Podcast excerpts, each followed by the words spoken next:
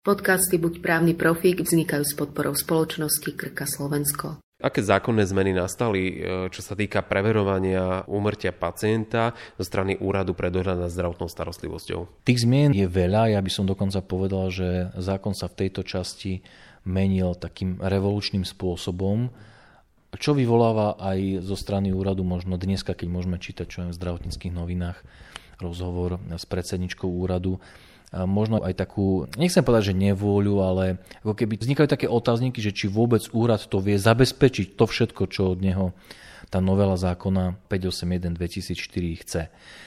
A keby som ti mal odpovedať na tú otázku vo vzťahu, aké sú novinky, keď úrad prešetruje smrť pacienta, tak tých noviniek je niekoľko. Skúsim si typnúť, či sa trafím, eh, že, že tri sú hej, novinky. Prvá nová povinnosť pre úrad je tá, že keď prešetruje zdravotnú starostlivosť, správnosť poskytnutia zdravotnej starostlivosti, kde pacient zomrel, čím nechcem povedať, že medzi tým je súvis, ale jednoducho aj bol hospitalizovaný, zomrel a teraz niekto podá podnet, úrad začne konať, tak tá nová povinnosť je tá, že v prípade smrti pacienta musí robiť dohľad priamo na mieste. Nemôže ho robiť na diaľku, musí skutočne tá osoba poverená za úrad musí normálne na tvár miesta do toho zdravotníckého zariadenia a musí vykonávať tie úkony, ktoré sa týkajú vlastne dohľadu priamo na mieste. To je prvá taká nová povinnosť, ktorá tam je. Druhá novinka je tá, že musí vychádzať z originálu zdravotnej dokumentácie. To je trošku také úsmevné, pretože tu narážame na to, že v akej forme sa zdravotná dokumentácia vedie. A zdravotná dokumentácia sa dnes podľa zákona o zdravotnej starostlivosti vedie v elektronickej zdravotnej knižke. To je vlastne originál.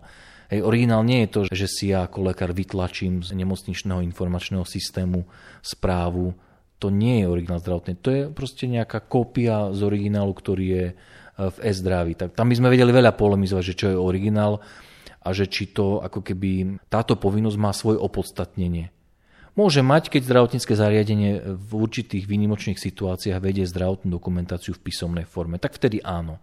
Ale keď ju vedie elektronicky v elektronickej zdravotnej knižke, no tak úrad je osobou oprávnenou vstupovať, to znamená, že tam mi to príde ako nadbytočné. Ale to je druhá novinka, to znamená, musím vychádzať ja ako osoba, ktorá vykonáva dohľad z originálu zdravotnej dokumentácie daného pacienta a tretia novinka je, že priamo zákon zavezuje úrad pre dohľad, aby pri takomto dohľade zisťoval aj skutočný stav materiálno-technického vybavenia a personálneho zabezpečenia poskytovateľa zdravotnej starostlivosti. Toto tam doteraz nebolo. To znamená, že priamo je to taká požiadavka, že ja ako úrad sa s touto otázkou musím vysporiadať.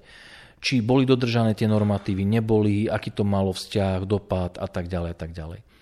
No a teraz vlastne zistujem, že som si zle typol, lebo som povedal 3 a ešte je tam štvrtá, veľmi zaujímavá zmena a to je tá, že pri úmrti pacienta musí úrad pre dohľad si do dohľadu prizvať znalca z príslušného odvetvia.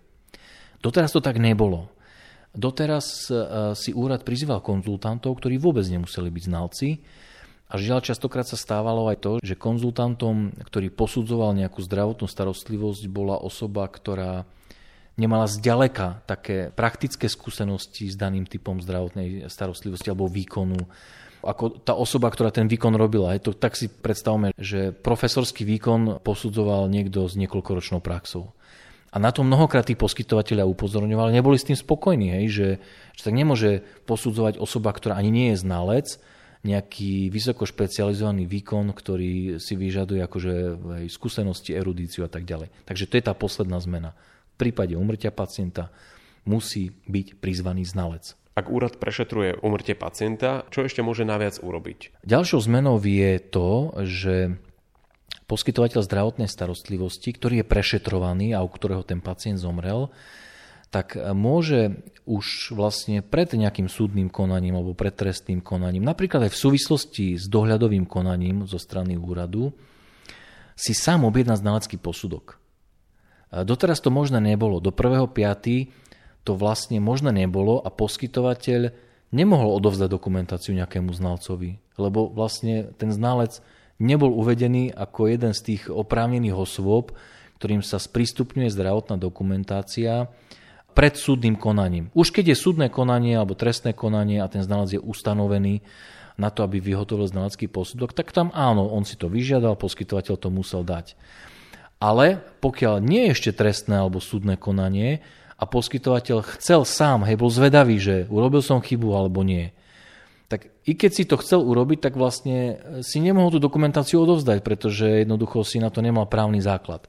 A to je tá zmena, ktorá nastala tiež od 1.5., že ak mi ten pacient zomrel a, a ja chcem zistiť, hej, že chcem to nechať si ja interne prešetriť, aby som zvážil možno nejaké rizika, tak už v takomto prípade ja môžem znalcovi tú zdravotnú dokumentáciu odovzdať a teda dať mu objednávku na vyhotovenie znaleckého posudku.